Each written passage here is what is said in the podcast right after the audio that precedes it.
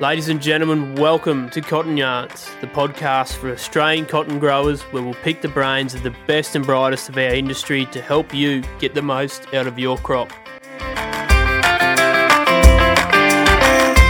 Hello, everyone. Welcome back to another episode of Cotton Yarns. Today uh, will probably be our last, I guess, agronomic in season podcast. Um, we're coming towards the end of the season, which is really good. I think everyone gets a little bit happier as we get towards the end of the season and start seeing that cotton open up.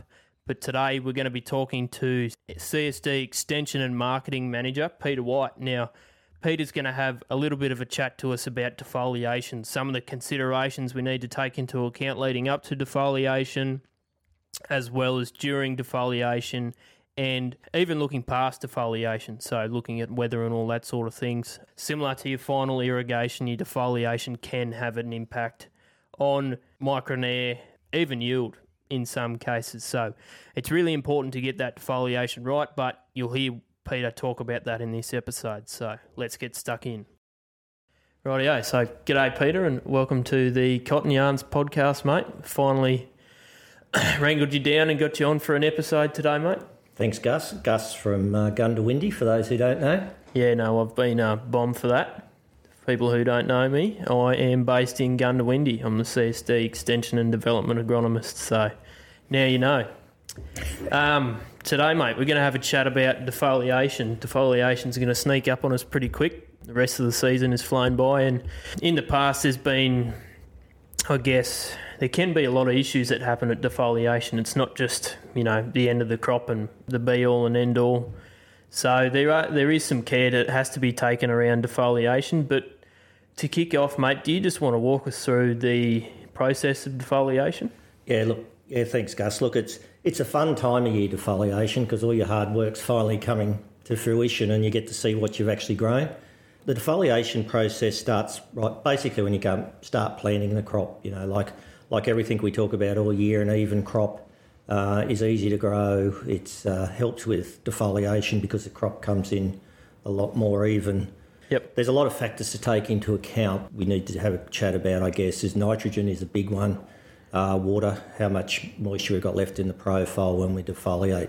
Obviously, a crop that's ready to defoliate when it thinks it's had enough is far easier than one that's still full of water and nitrogen. Yeah, yeah. So I guess what you're saying there is the lead up to defoliation is probably just as as important, if not more important, than the actual process of defoliating the if you cotton can get itself. the lead up right, if you can virtually have your soil moisture at refill point or just above, and if you can have your nitrogen levels depleted, uh, it, it makes life a lot easier. And a lot of that's timing, certainly your water, uh, from the second last irrigation through the last one to get that timing right. Because the last thing you want to do, and I know there's a lot of growers out there that hate this terminology, is to have to give it a flush Yep. two or three weeks out because there is no such thing as a flush in most of these crops, and that can often leave you with too much moisture in the end. The other big area, of course, is nitrogen, and I know nitrogen's a very hot topic, no matter what we're thinking about uh, nowadays. But you know, it's vitally important you know how much nitrogen you started with. Yep. Can't recommend highly enough that people do a pre-planting nitrogen test to see what they're starting with because they know pretty well what they put on during the crop.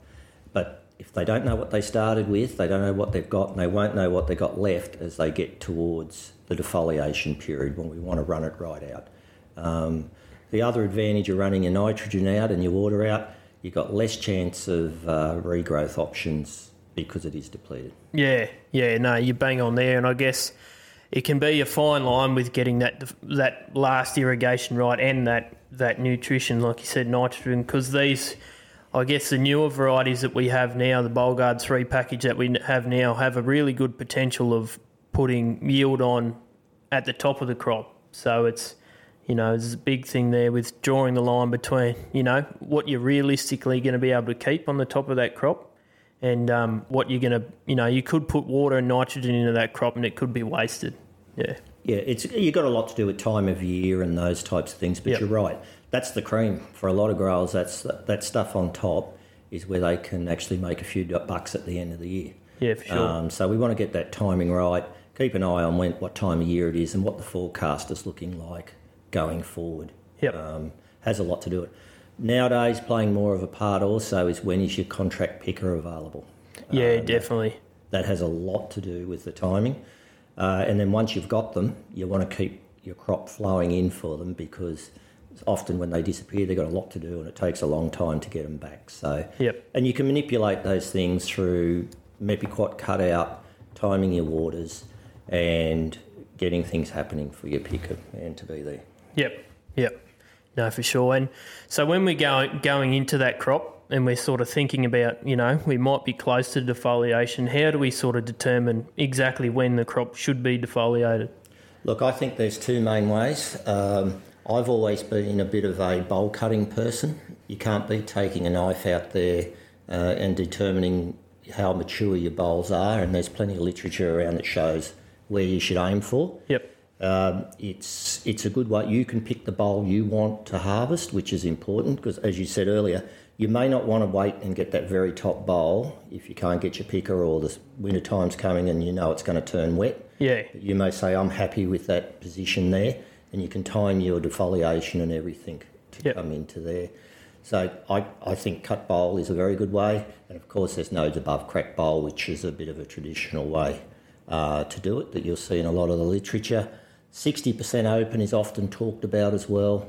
Uh, it, to me, it's an old way of doing it. The new varieties over the last 20 years have perhaps changed that a little bit, as Yep. you say, with their fruiting habits and that. But certainly, cutting bolls is an excellent way of just seeing where your seed is up to within the lint. Um, it's just a matter of making sure your uh, cotyledons are full within the seed. Yeah, yeah. And so when you um, when you cut that boll open, like you said, you're looking for a full cotyledon and possibly the beginning of sort of some brown seed look, I- coating. I, I, I think that you don't need too much brown. Yep. Um, it's because remember, by the time you put your defoliants on, it's going to take a week or so for it to work. That seed's still maturing at the same time. Uh, so you do have time up your sleeve. And I know, talking to Mike Bange, a lot of the work he's done is that you can go reasonably early without any micronaire issues if Yep. you're going through the cut boll method. Yep. Yep, for sure. And so, you know, once we determine that the crop's ready to defoliate, um, I guess the usual, uh, the most typical way of defoliating crop is using chemical desiccants, I think they're called, Defoliants? defoliants. Yep. Um, look, the main products involved in this is thidiazuron, which is it's basically there to drop leaves, yep. uh, is what it does. The other one is ethephon, which is primarily a boll opener. Thing to remember, both these products they don't translocate through the plant, so what you hit is where they'll act. So there's a tendency, and the best way to do it is to Dropp some leaf out uh, first with drop, Yep. and and just a small amount of ethephon, uh, as per the label uh, shows. That'll get the plant into the action of dropping leaf and starting to open up. The in there will also help drop any immature fruit or flowering stuff that you don't want, so it cleans it up pretty quick. That will then open up your crop and allow you to get the rest off reasonably easily if your nitrogen and water levels are right. Yeah, yeah, definitely. And there's there's been a little bit of talk around over the last couple of years of, you know, back well and truly before my time in the cotton industry, you know, they sort of most crops only required maybe one to two defoliant applications, whereas now there's sort of three defoliant applications is becoming more common. And I guess that's probably a factor of, you know, we're growing these bigger um, bigger architecture plants to hold that increased fruit load that we are seeing with some of the bigger yielding crops we have today. Look, it's a good point. Remembering that you have to hit the leaf to take it off. And I think that's as we get bigger plants, more architecture, as you say, we have to hit that. So, water volume is very important, droplet size is very important. That unless we hit it, we're not going to knock it off. And as the other thing, remember with certainly with diazeron, it's temperature related. So if we get later into the season, it takes a higher rate and it takes longer to work Yeah. uh, and is slower. So it's certainly a product that is extremely temperature sensitive. And once we get into the cooler winter months, it's very slow, if not um, inactive at all. Yeah, and that's probably a good segue into, you know, there are a lot of other factors that affect uh, effectiveness of defoliation. Um, so you mentioned one, temperature, and Of course, there's a few others. Water and nutrition, like we talked about earlier. But Certainly, sunlight is important. Yep. Um, I'd never recommend anyone start defoliating if it's going to rain in the first three or four days after application. It needs sunlight. They're hormonal products. Uh, that's how they operate. They need the plant functioning to take them up, and certainly for the thidiazuron to form that abscission layer uh, for the leaf Yep. to, to remove green. Yep. Sunlight, temperature, correct nitrogen and water is always a, a good start. Yep, yep. And say we do get that defoliation wrong, you know, the timing sort of combined with the applications, what what implications could we run into um, if we do get that balance between the timing and the effectiveness of defoliation wrong? Primarily, the biggest issue is delay. Yep, One end of the spectrum, you have delay where nothing happens. If you put it on, it rains or stays cloudy for four or five days, you may find it was ineffective at all. So, therefore, you're behind the eight ball there. yep, To the other extreme, if your rates are too high and it turns out hotter than what you uh, thought it would or for what your rate allowed, you have the potential to cause leaf freezing and trash in your sample. yep, yep, I always recommend if you're in doubt, go lower rates um, because you can always come back. But once you Yeah. form trash, uh, you can't get that out of your sample. yep. Definitely, that's that's a big one. We saw a fair bit of trash around last year, probably predominantly because of the weather we experienced during picking, for sure. So I guess we've sort of covered the main things around defoliation there, but if you were to sum up um, maybe a few main considerations that growers should be thinking about now in the lead up before sort of that final irrigation and defoliation, um, what would those be?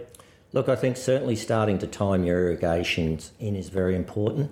Uh, you'll have a bit of an idea, and I think the earlier crops are probably starting to get first open boll Yep. in many situations. So that'll start to give you an indication of where your defoliation is going to start to come in. So start to work backwards on your water use uh, at the moment. Certainly, those with moisture probes are at an advantage when they're trying to work those types of things.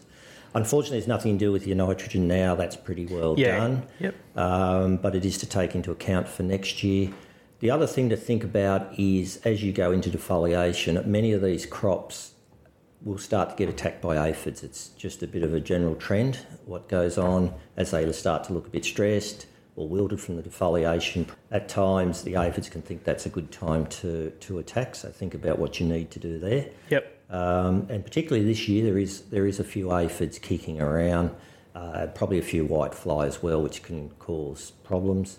Obviously, the biggest problem with both those insects is honeydew, Yeah. uh, yep. and that's the last thing that we want to start seeing on open cotton. So I'll take that into consideration as well. Yeah, for sure. We've been quite lucky over the past couple of seasons where we haven't seen a whole lot of white fly and, and aphids causing honeydew issues. So I think that's definitely, I think even Paul Grundy, the podcast on Cutout I did with Paul Grundy that you all would have heard, he did mention to look out for white fly at the end of this season. So I think that's a big one as well. But I think we've covered everything, mate.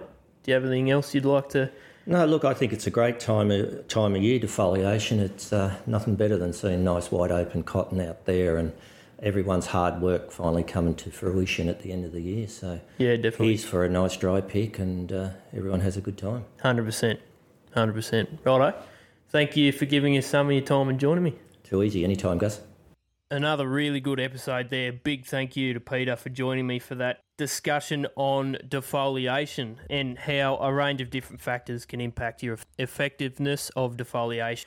Just because we're getting towards the end of the season doesn't mean I'll stop doing these podcasts. I've got a bunch of different runs recorded to release um, on all sorts of topics from, you know, sustainable agriculture practices, a number of disease podcasts and things like that. So I'll definitely keep them going. Um, eh, but if you do have any topics you'd like to hear of um, over the winter, please feel free to reach out and let me know. I'm always keen to hear a bit of feedback, but that's all from me this time. Thank you for listening.